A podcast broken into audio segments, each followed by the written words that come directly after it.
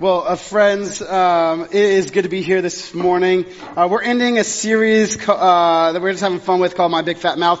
Uh, and this morning, um, you participated. Hopefully, um, this if somebody if if it didn't go well, I, don't, I won't blame myself. I'll blame the person that started it. Um, but you uh, had a social experiment. Uh, there's a social experiment going on. Hey, kids, do you know a game um, called telephone? What happens in telephone? Anybody? Come on, just talk to me. Anybody? What happens in telephone?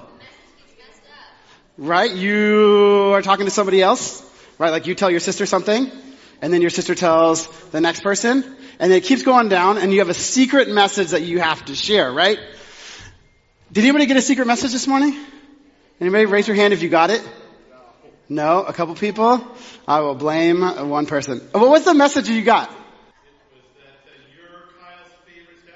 Oh, dude, yes, so good, man. What? What? What? Who said that? Oh, this is good news today. Everybody, I'm going to have a great next next week. Uh, Kyle, you're okay. You can go on vacation. It's approved. Um, no, but seriously, like, so telephone is a game where you go on and you um, you share a little bit of a tidbit of a secret, and then it goes from person to person, and then, you know, you find out person's character, if they change it or they don't change it, and then it comes back to you, and you get to hear this great thing. And one of the things that I was thinking about this morning as we were talking about gossip is that um, that often happens is when somebody tells you something, they go tell the next person. And tell the next person, the next person, the next person. And you know, an interesting phrase that I uh, heard when I was, as I was studying this morning, it said that, I gotta get this right in the way it says it. It says, um, the gospel is going around the world or around the room this morning before truth even wakes up. Before it even gets on the stage and, and we hear God's word, like gossip is going around about things. And I, and I, and we're talking about gossip this morning, and uh, we just want to be people that understand that, uh, when we use our words, we talked about life, uh, being given from our, to ourselves and then to one another. Um, but when it comes to gossip, we want to talk about one thing this morning, uh, real quick, is that gossip hurts. And I know some of you students are going, you've started school or you're about to start school, um, and one of the things that you know is when you see each other for the first time, like everybody sees some of the changes that you made, and then it's just like that fearful, what are they going to say? Right? Are you going to have, is that new outfit to start the school, is it going to be good or is it going to be bad? Is that haircut, are they going to like it? Are they not going to like it? And what goes on? But we want to be people who aren't, uh, who speak the truth and who speak life into one another. And so we want to be people of the truth who don't gossip. And so we're going to talk about this morning why gossip, especially in the church, is a little bad. Um, but um, we want to direct your attention um, to our scripture this morning. It is Proverbs chapter eighteen, verse eight. And it just says this. This is it. It says, rumors are dainty morsels, mm, something sweet to, to, to chew on, that sink deep into one's heart. Um, so will you join me in prayer this morning as we prepare to hear the word? Father, we just ask that you come into this place and you center our hearts on the truth. Truth that is not just an abstract idea, but God, truth that is a person. That Jesus said, you are the way, the truth, and the life. And there's no one can get to the Father except through you. So God, may we um, look at your Son, look at the truth, see the love that he has for us and the love that he is calling us to share with one another. God, may you be the one that we honor and we worship this morning. We ask this in your name. Amen. Hey friends, as we go through this idea, we're just centering on this idea that gossip hurts. And gossip hurts not all, in, in multiple ways, right? It not just, it hurts the person, right? I think obviously one of the first things we talk about is hurts the person, right? The person that is being gossiped about, um, that it hurts that person because one of the things that when we talk about that friendship and that relationship is that people are entrusting you with whether in a, a secret, a longing, um, a story that happened in their life. What they're doing is in your, in their friendship, they trust you and they've entrusted you with something that is sensitive in their life or a longing or something that they hope or dream for. And in that friendship with you, they're really trusting that you hold that in that friendship with them. And so obviously then it hurts when that person that you've entrusted goes and shares that with somebody else. And one of the things that I think when I was uh, preparing for this, I looked at a lot of like articles and research that says actually like gossip can be like neutral or positive. And I was like, really? Like, how, how much do we need to spin the idea that gossip is like, it can be a neutral or positive thing? It can be a thing where we learn about social constructs. And I was like, no, no, come on. Like, the reality is, whether it's good or not, is that reality is that someone's entrusted you and you have taken it upon yourself to believe that your friendship with that person allows you, gives you the right to share their information with one another. And I don't know how many of you people have like had that part where it just hurts because somebody has shared information with somebody else that wasn't theirs to hear. And this is why God, that hurts the person. It hurts the person because they have entrusted you. And I think about this in just one particular way. It's like, if you have something that you love, like a material possession or something that's been passed down to generation to generation. We just had this. My grandmother passed away, and so we were going through the things that, that she loved. And we're deciding like how to split it up. And one of the worries is, is like, are you going to take care of the things that were precious to your grandmother in the same way that she did? And I think that's what happens with gossip. Is that the reason why it hurts so much is somebody who is, has, um, is sharing something with you. It's a precious thing, a hope, a dream, a hurt, a story that they're holding, they're giving to you. And in that friendship, they're hoping that you take care of it in the same way that they're taking care of it in their own life and they're working through it. But as it goes from person to person, if you pass along the china that your great grandmother um, had and it's passed in generation, what happens? People take less and less and less care of it because it's not as sentimental. And this is what happens in gossip. Is a thing that is trusted and valuable is passed on and passed on and treated uh, less and less and less value until it's worthless. And so it hurts when that thing that you trust with somebody else is passed on. And it says this, like, a troublemaker or person who gossips plants seed of strife. Gossip separates the best friend. How many of you have lost a friendship over gossip? Or have been hurt, or like it's tarnished. You don't trust them anymore. Like that's the thing about gossip. When it hurts a person, it, it hurts the reality is they can't trust you anymore. And as followers of Jesus, this should not be the way. It shouldn't be this way, that we should be people of integrity and character and trust. That in our relationships with one another, we have trust. But it not only hurts the person, but gossip hurts the listener. If you're participating in like a conversation with somebody and they start to share something about somebody else, whether it's like a secret or story or hope or a dream, like you're participating in that hurt because it is going to hurt you. And you're asking like, how often does it hurt the listener? Because when you gossip about somebody and it's, and somebody's sharing information, you're not an autonomous, like, robot that just computes information and then spits it out. What happens when you hear something about somebody that's not in the room? It, it begins to implant or deposit a change of the way you think or treat somebody else.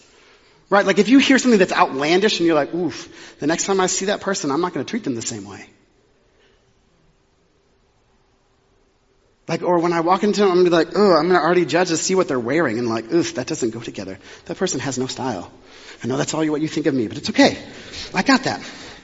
Right? It changes how you think about the person. It changes how you act around the person. It changes the way that you relate to the person, because what it is, is it's like wedging that door open to change the way that you have a relationship or don't have a relationship with that person, but because you have that commonality of you know who that person is, possibly, is that whenever you interact with them, you now have a presupposed opinion of them without ever interacting with them.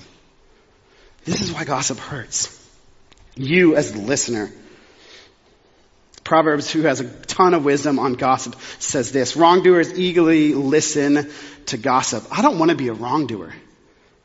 Like, think about the thing, like, we believe that, like, in somebody who's gossiping with us is inviting us into that gossip and into being a wrongdoer. I don't want to be a wrongdoer. We're people, truth of life. Liars pay close attention to slander. And so in this, in this, we're talking about this idea of participating in sin, right? That as wrongdoers, right? That God calls us to, to be people of the way, of speaking life into one another, is that when we do the opposite, we are doing things that are wrong or unrighteous in the way of Jesus. And so thus we participate in sin. Right? They've invited you to join in to sin. And as people who are called to be free from sin, to be let go, to be separated, to be made clean and made right with God, to live the righteous way, we as listeners participate in sin when we just allow it to happen. So it not only hurts the person, it hurts the listener, but it hurts the speaker as well. Right? Like you think that like obviously like it hurts the, the, the person who you're talking about, it hurts the listener, but it also hurts the speaker. Right? Because in that relationship we've talked about someone who's entrusting, you have now lost the trust of a friend.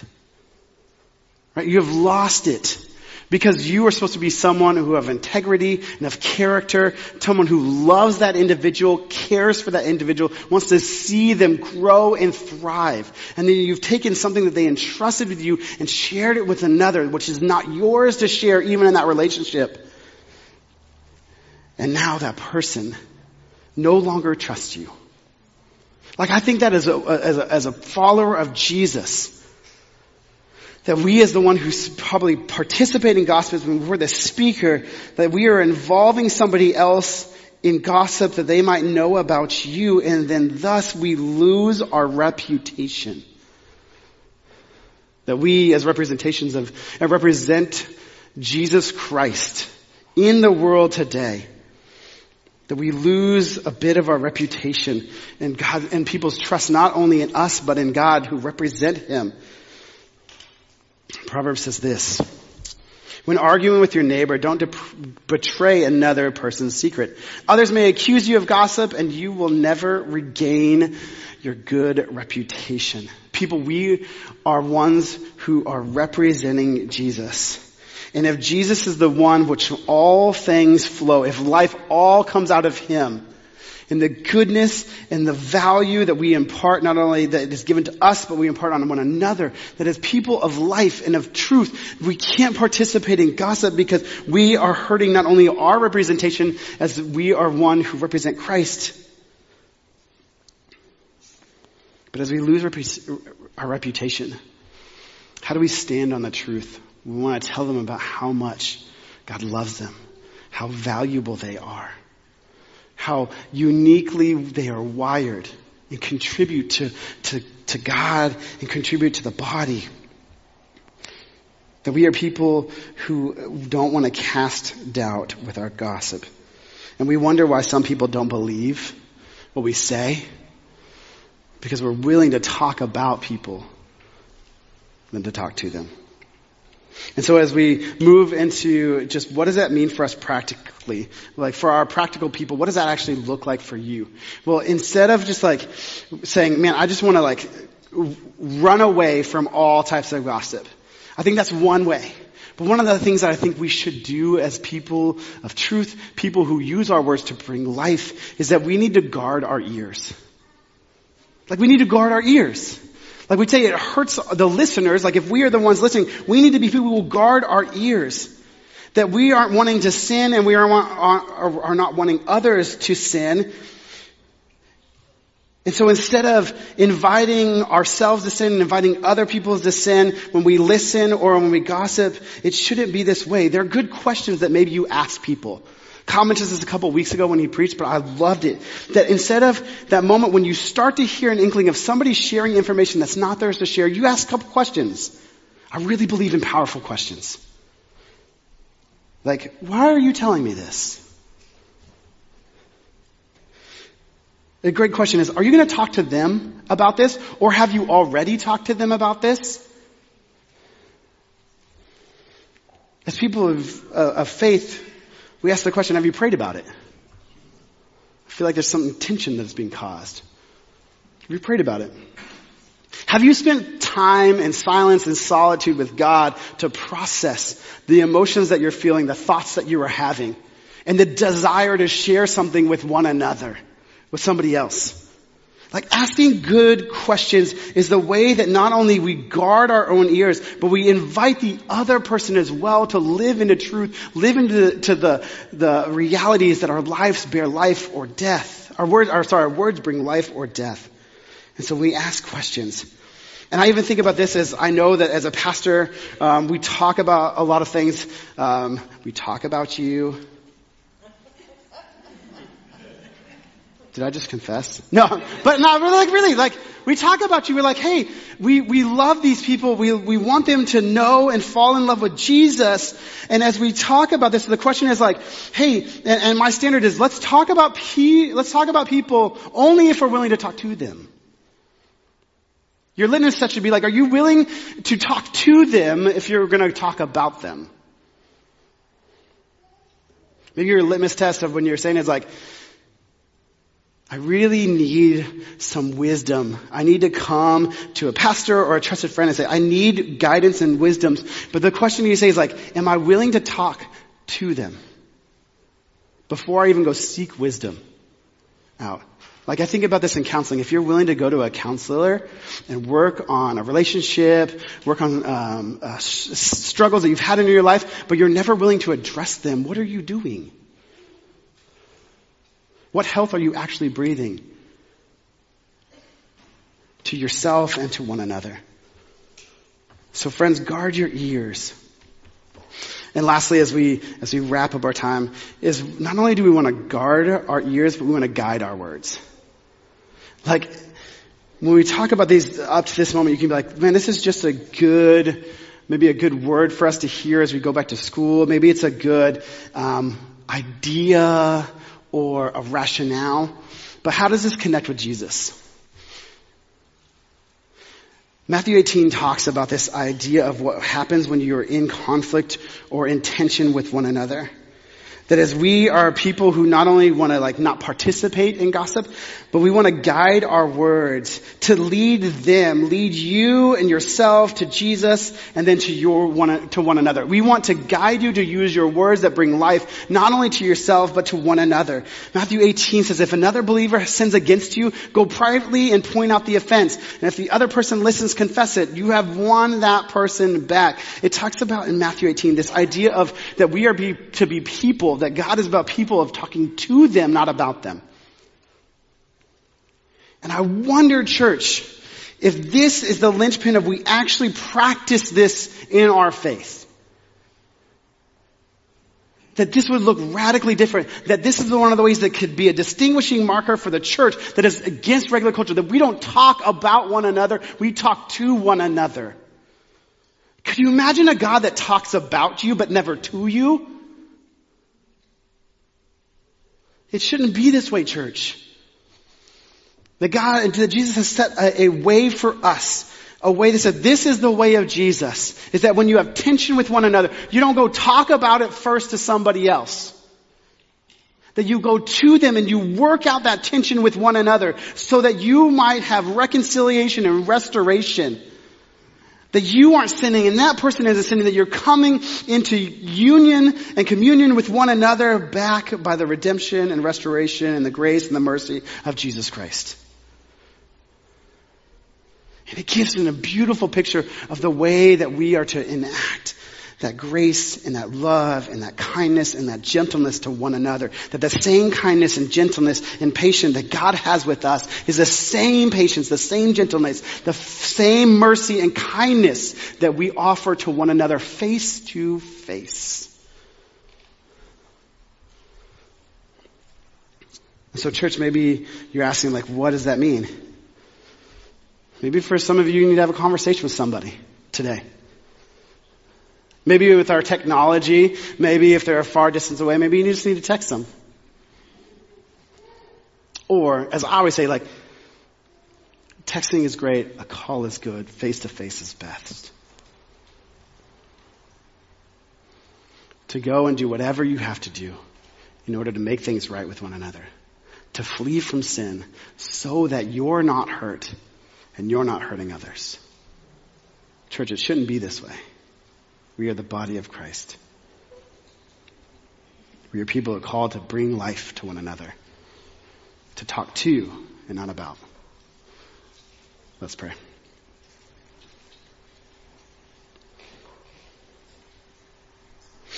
Father, we ask that in this moment, that if we are people who have, have done the hurt or have been hurt, God, I pray that we would seek forgiveness from you or from one another.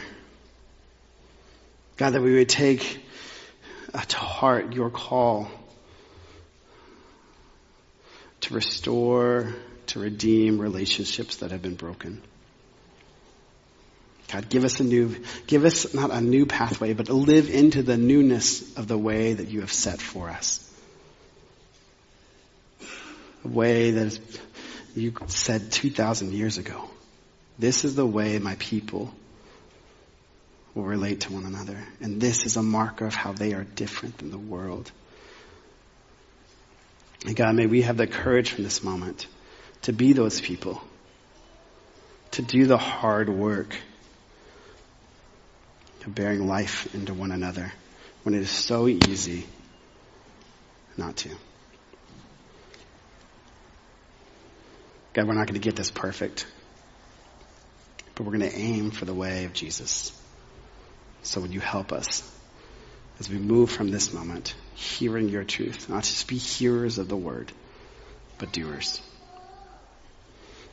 God, we ask this in your name. Amen.